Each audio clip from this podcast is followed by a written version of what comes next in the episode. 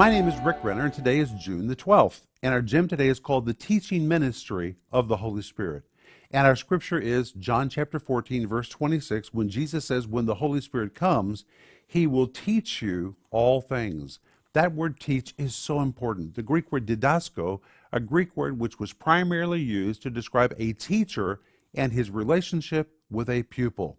He had authority in the life of his pupil, and it was the job of the pupil to listen and to learn from his teacher.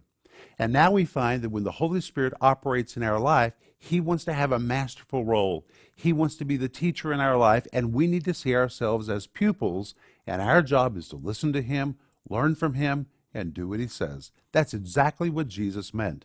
So today I want to ask you are you listening to the Holy Spirit, and is He the master teacher in your life that Jesus intends for Him to be?